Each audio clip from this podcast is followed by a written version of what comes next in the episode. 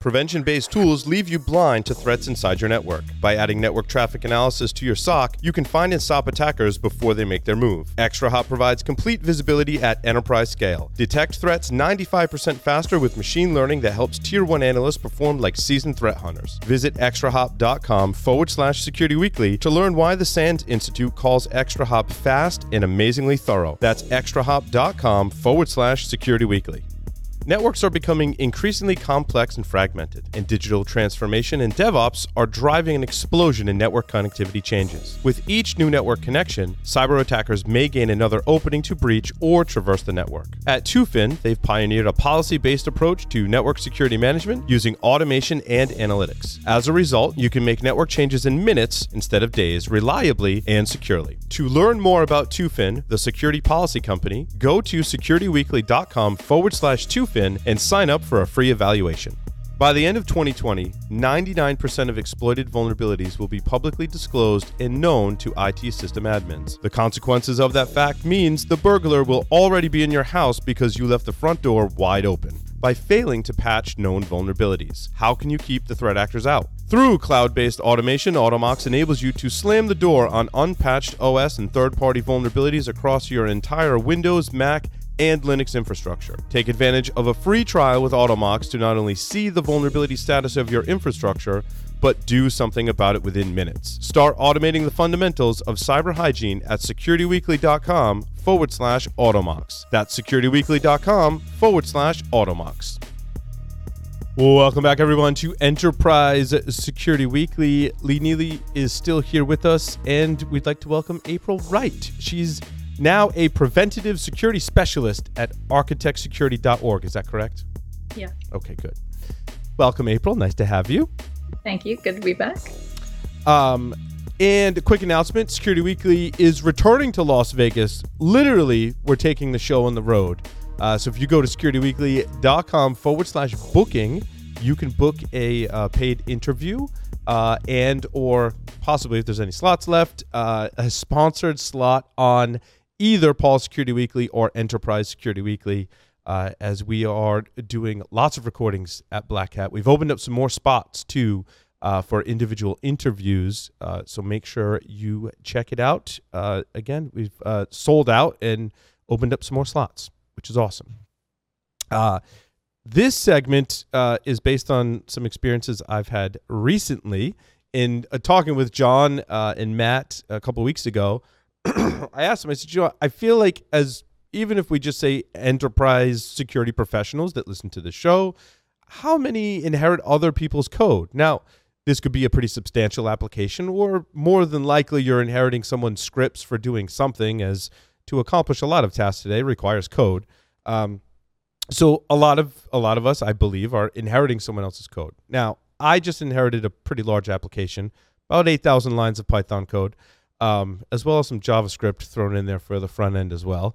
Uh, and I've have so this is the application that I've designed from the beginning. I've been in and out of the code over the years, um, but not having a developer all year, I had to kind of put a lot of time uh, into it and really review a lot of other people's code. And three, at least three developers um, have had their hands in this code. And so, uh, over the past few weeks, I've I've come up with some tips, basically um, that if you're going to inherit someone else's code, um, these are some things that really helped me, and hopefully uh, it helps you. Now, I, I'm a hardcore like Vim user. Like I've used Vim since way back in the day. Love the command line and the you know VI editor experience, right? All that stuff. However, when you're inheriting someone else's code, I I bit the bullet, and I've tried out other IDEs in the past. Um, I tried Atom, I tried VS Code. I know April or Lee, do you have like a favorite? Everyone has their favorite, and whatever, that's fine. I'm a VI person too. There you go. And, and again, I, I will, and I still am, right? But I, and Lee, are you VI person as well? I'm a VI person. I keep trying to type it at the Windows command prompt. Yeah. It doesn't seem to work. Right. Although I'm going to be trying uh, Py, PyCharm as you recommended. Yeah. It sounded really cool. I also recently downloaded Atom, but I don't know that I'll do anything with it. Yeah. Uh, rather follow my buddy's recommendation, not blaze completely fresh ground. You you can get Cygwin and install VI. There you go. I know.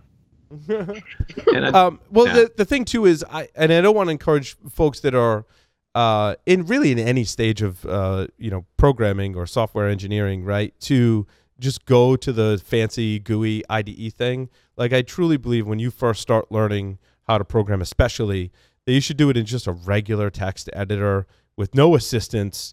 Debug your own code, right? Allow it to let you, you know, it allows you to make mistakes um, and, and do that because it's a good learning experience. And then as you progress, I'm really now a really big fan of PyCharm. Um, actually, our, our intern Jack, who started uh, officially today, uh, which is awesome, who's already pushing releases into Git, which is great because now I don't have to. Um, gives me some help, which is great. Um, and the modern IDEs, uh, I think, are really awesome because in the ways that it helped me out looking at other people's code. Um, and now specifically, it does a lot of really cool things that I was like, wow, I, that's I haven't used an IDE in a really long time. Um, and getting back into it, I was like, this is great. So the first thing is variable usage. So it tells you if a variable is unused, and it tells you if a variable is undefined, which is great. Again, if you're making changes to someone else's code, it's highly likely that it's the latter, right? That you could end up with an undefined variable somewhere or trying to use a variable before it's defined. Uh, and the IDEs will actually flag that, which is super helpful. It's super helpful for debugging other people's code that you're not familiar with. And let's be frank, it's super helpful for debugging your own code as well. Um, so that was great. And that's built right in. And there's lots of ways you can configure it. Um, but it'll basically tell you when you hover over the variable um, where, you know, the state of its usage. The other thing that is super, super helpful, especially in other people's code, is being able to click or keyboard shortcut to get to the, uh, if you're on a function or an object reference, get to the implementation and the declaration in, in two different, uh, you know, scenarios, right? Um, that's great because you don't understand the whole flow. You don't know where that function's defined. You don't know where that function's used. Uh, and PyCharm makes it really easy to, again, whether you're over um, function or some kind of object reference or whatever, jump to implementation or declaration, which was just super helpful in navigating, especially 8,000 lines of code inside of an application. The other thing that was good in, in PyCharm that I liked uh, was global search, right? If I'm going to make a change to a variable or a function, I want to see all of the references in one screen to that variable or function or whatever piece of code you're looking at and looking to change. Um, so I use the it's like Command Shift F, I think. Yeah, Command Shift F will search all of your project files uh, for a particular string. There's lots of uh, options for that search, and then it lists all the instances across multiple files. That's super helpful to go. I changed something, and I just want to visually inspect what other pieces of code might be impacted uh, when I do that. So that's been super helpful. Um, and then the last thing inside of PyCharm specifically that I like is inspection. Um, and so there's lots of linting tools for all types of different languages uh, that you can get in all types of different IDEs. Uh, I'm actually using the one built into uh, PyCharm, and this tells you about uh, any kind of warnings or and or errors across your entire code base. Uh, so before this is nice. Before I'm ready to do a push either into staging or production, um, I'll run the inspection plugin and see what I might have missed. Right? Is there an error that I just didn't see when I was reviewing the code? Um, and it tells you about all those errors and warnings, which is just super, super helpful. Um, it, it, shouldn't be, you know, a crutch. You shouldn't be like, oh, well, inspection will just tag that because it's not perfect either. Um, you have to, you know, sometimes double check that, uh, you know, it's an undefined variable or whatever the uh, inspection is. Um, but that was super helpful. So, Yeah. I, Go ahead. question Lee. for you. So one of the things I remember when learning a new language that vexed me was was understanding variable scoping, what the context is and what it can change. Is does your IDE give you any help with you know you're changing a global or it's a local? Because I certainly got that wrong enough times. Yeah, it'll um it'll actually flag that as an undefined variable, right? If it falls out of scope somewhere, um, or you're referencing what I love to is if you reference an attribute of an object that or Mhm. a method within an object that isn't defined in the object, it tells you about that. It highlights it and it's like this attribute doesn't exist in that object dummy. I'm like, "Oh, yeah. Yes. commented that out, or you know, and there and there, were- I actually found errors in you know there that weren't getting hit in the code all the time that we just didn't uh, realize before. Uh, so it'll definitely flag those, Lee. Wait, are you saying that you don't just make everything a global variable? I, Well- you know, it depends on what I'm writing the co- writing code for. In in my quick scripts for you know pen testing or security tasks, absolutely right. Like I'll just use the global variables. Um, and, it, I, you know, I'm really kind of toying with uh, the quick script versus the really big application, right? Um, and kind of that that progression. Uh, but yeah, I, I totally get it. If if you're trying to get something done fast, right? Global variables are awesome. Have you ever had uh, had the IDE crash on you, and does it do like auto saving? Because VI has never crashed on me. in- Yeah, it it So- has it has crashed a couple times, not too often, um, and it does save the state. Yeah, and your configuration as well, um, which is nice because I've done a lot more configuring in the interface. Um, for example, I've got uh, all my database connections, Docker, and the unit tester debugger like all configured in the interface, uh, and my Python interpreter uh, which is nice. Again, I really believe you need to do all that stuff manually first to understand how it works. Because as April say, when it does crash or something goes wrong, you can't troubleshoot it if you've only tried to configure it in the interface, right? Um, so I've done all those things like you know SQL commands by hand and all that stuff. I made sure I understood it, and then I configured in the interface, uh, and it does save all that config and uh, and your code automatically, which is nice.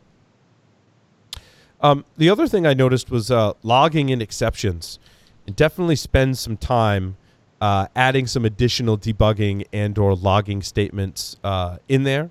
Um. I mean, and this is going to be language dependent. Um, in Python, I definitely recommend you look at the logging uh, class and logging methods. Uh, the objects, they're awesome. They're awesome. And what I find is developers either, you know, it's one of two things. They'll they'll go to extremes. There won't be any logging uh, or exception handling, or there'll be like way too much, right? And I think I, I think it's an art as well as a science, right? As to how much and uh, of that you want to put in your code. Um, but I also feel like if the previous developer had a, a good handle on it, or they were just copying and pasting from Stack Overflow, there's not a whole lot of comments and logging that they're including in that in that code. And so, uh, you know, putting that stuff in can give you some great indications of how the application's actually working. Um, and again, that might not be there when you inherit uh, the code because you know, we've all done it, right? Uh, you don't put a lot of comments or logging in code that you're like, yeah, this is just working. I know how it works. You know, until you got to revisit it a couple of weeks later, and then you forget how it works. Um, it's the same thing with other people's code. Um, so uh, that was that was really super helpful. And again, Python's logging class, and I love Python's exception handling. Uh, I had to like go watch a module uh, on Pluralsight on exception handling to fully understand how it how it works at a certain juncture. The basics are fine, but when you get into functions calling functions and passing exceptions, uh, you got to read the docs. Um, and, and that kind of brings me to the next point, which is don't trust logs or comments. One thing I've run into uh, pretty frequently recently is the previous developers in you know whether the code has changed or whether they you know didn't truly understand what it was doing in the first place they'll write comments or write to logs that something's happening and then you go review the code and you're like no no no like something completely different is happening. Like that's not that's not what's happening. So they're logging an event incorrectly so don't trust those logs or comments right? Especially if you're troubleshooting a bug or some type of issue your logging may be saying hey that was successful but don't trust that uh, is my advice because that that could be a bug or a misinterpretation by the previous developer. So trying to understand what that particular piece of code is doing rather than just trusting the the comments or logging statements. As you know a lot of times comments get stale. You comment something you know this code does this and then there's an emergency bug fix you got to put in and you change the code it does something different but you don't update your comment. Um, my other note on comments is most developers i won't say a lot of develop developers in general can make the mistake of not writing useful comments right? Like there's a, a, a good way and a bad way to write comments. Uh, comments should be very descriptive as to what the code's actually accomplishing. Um, it's hard to like summarize that in a couple of sentences. I learned a, a lot of those kind of coding techniques from a book called Code Complete. It's actually from Microsoft Press, as well as you know my fellow developers um, that I was working with at the time. Uh, early on, were really hard on me, and I'm glad they were uh, about my comments. Right, uh, I remember specifically Joseph, awesome developer. He's like, dude, that comment sucks. Like, it would be very direct about it too, and I'm like, but I understand why. And he'd spend a lot of time explaining to me how you know important that was and how to write a good comment. So um, I, I feel like that's not just important for if someone else is going to inherit your code, but it's important for you as well because you might write a script for anything and then have to revisit it months later and forget what it does. So it can save you some time. Seems like a good idea if you do inherit some code while you're going through it and figuring things out that you create your own comments. Absolutely. It's a great point, April. And what I like about the ID as well is that if you uh, put a comment in and you put the keyword to do in all caps, um, it actually can save those uh, into a separate part of the interface. Um, and you can review all of your to dos. So a lot of places in the code, I'm like, I don't understand what this code's doing, right? Like I have no idea. Like, will it ever reach this point in code? Am I all these things? And I'll put a to do in so that myself or other developers can go in and review those to dos. Also, if you add to dos uh, in the IDE when you make your commit, it'll say, hey, you've got three to dos. Do you want to address those first before you make your commit? So that's super helpful as well. So while you're making those comments, are you also adding debugging statements to say, you know, I'm here, the value of Bob is is seven or whatever, just to kind of that you can turn on and off in the future? It's a great point too, Lee. Yeah, um, I've been modifying the debugging and logging statements to be a little more descriptive about like which piece of the code that I'm in. I found that a lot of the messages were generic, like, "Hey, there was an error, and here's you know the uh, exception argument for that error in the traceback." And I'm like, "That's great. That does tell you what line of code." But I like the initial error to say, "Hey, there's an error in this function while I was doing this kind of thing," and being more descriptive in there is uh, is important too. Um, beware of spelling mistakes is my other thing. I, I mean, I'm not I'm not the world's best speller uh, or grammar either, but inside of your code, that's super important. And I've noticed uh, spelling mistakes that not just in comments, but inside of code and inside of code that traverses multiple functions and multiple files as well. And that can really, I've spent, you know, on one particular spelling mistake, 45 minutes to an hour trying to troubleshoot something it's because I was spelling it correctly, but the code spelled it wrong. and so uh, those are tricky to deal with. So uh, the IDE, the PyCharm, right, has a spell checker built in, uh, which is great. Uh, and you should just make sure everything is spelled correctly. And when, when you're writing code, every every space obviously matters, right? Every indentation in Python, for example, matters. Uh, every single character matters when you're programming. So you should pay attention to things like spelling. Super important you can go search and replace it too. Um, but obviously, you could introduce a bug or some kind of functional issue uh, if you do that, and which makes it really hard for the next person uh, to pick up and start maintaining your code. Which brings me to my last point, which is unit testing, which is huge. Now, I always thought of unit testing as I write my code and then I run the application as the developer and I'm testing it, right? And now I'm sure this existed before, right? But in a lot of different languages, Python is example, there's a module called unit test. You can write your unit test. And this is all leading into agile, right? Um, and I had never like like done that before, and I'm really all about um, the unit testing your code and all about the agile method of writing the test first and then going writing your code, and you know your code will likely be working once your unit tests are passed. Um, and this is all implemented in code. Uh, there's lots of examples on the web uh, and lots of modules and helpers inside of your language uh, that can basically help you unit test your code. Um, so I go in and I just I create all my objects in a separate script. Um, what I liked about the IDE was you can if you write a script. So I wrote a, a test script, right? Um, I went into my IDE and I said that's my unit test script, and then I can run it through the IDE after I ran it from the command line and interpreted the results. I ran it in the IDE and it gave me this great printout. And it was like, okay, I'm executing this check. And if it passed, it put a check mark. If it failed, it put an X. And then you go into the, the interface. And for a test that failed, you can double click, jump right to that piece of code. Um, so that was super helpful. Especially, I, I found my own bugs. Not gonna lie, found my own bugs. Right.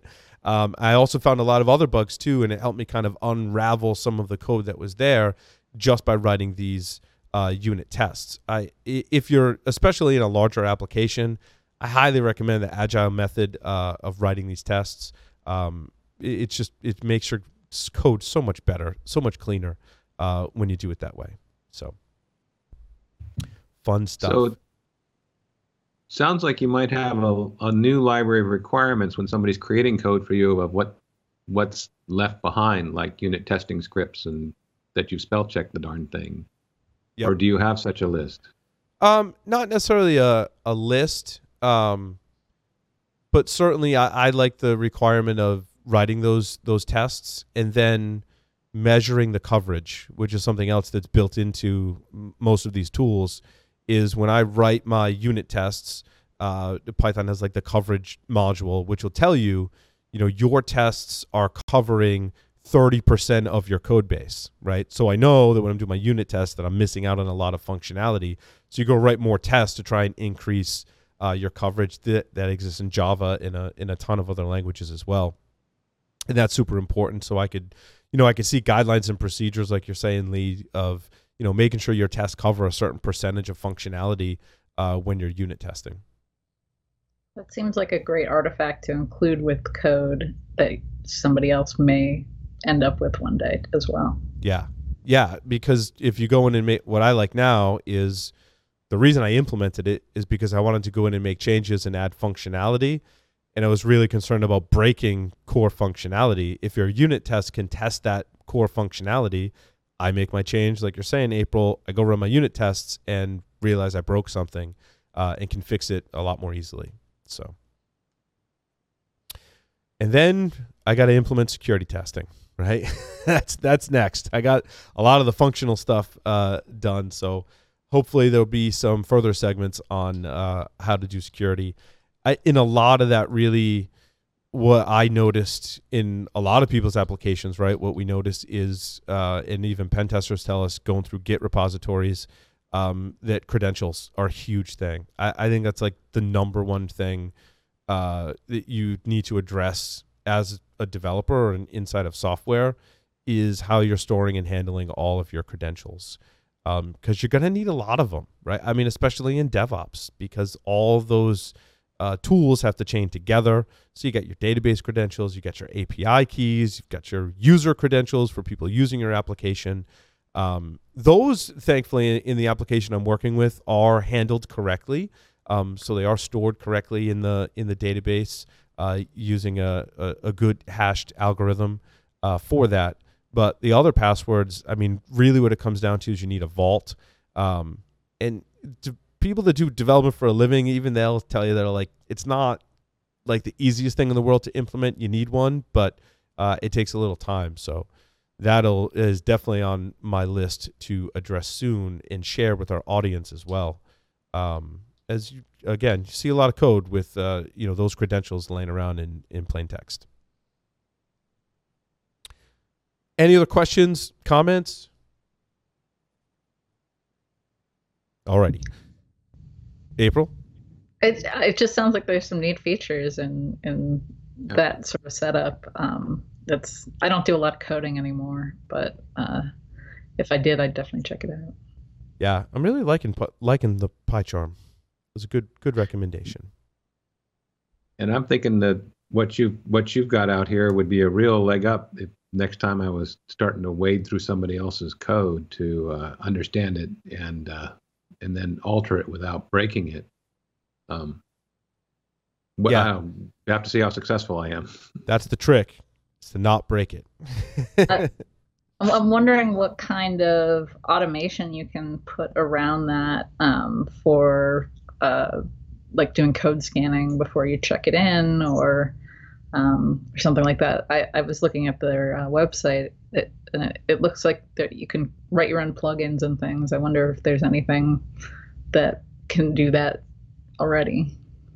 Yeah, there's tons of uh, plugins that are out there already. Um, some come from JetBrains, is the the company, um, and there's others from the community as well.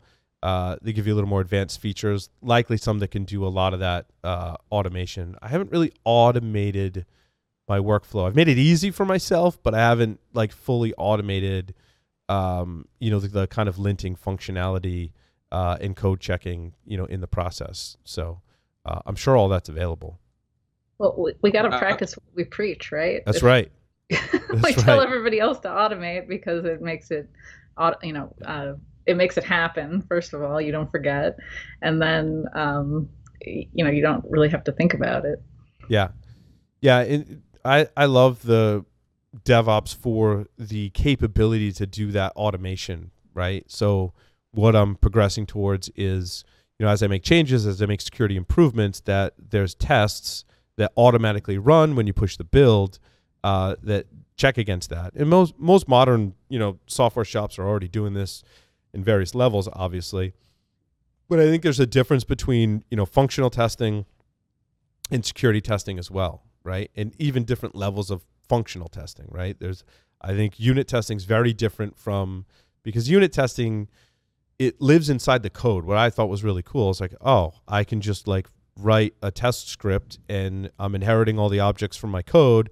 I can go create everything, and that's a great unit test once it pushes up to the next level, right, you're pushing it into you know one of your staging uh, environments. Then you test automatically through the web interface, right? Because that's introducing a whole lot more code and uh, in kind of code flows into your uh, environment, right, and your testing. And then security testing, I think, is a, a kind of a separate thing um, that runs against that. And all, all, the tools you can string together to do that in an automated fashion, uh, which is all. And a lot of people are, are doing that. And if you're not, it's certainly something you want to look into. Um, depending on you know which environment you are is going to define your tools. So it's sort of like micro DevOps. Yes. When it's you and you and your code. Exactly. Exactly. Cool. So with that, we will take a short break. Come back, talk about the enterprise security news.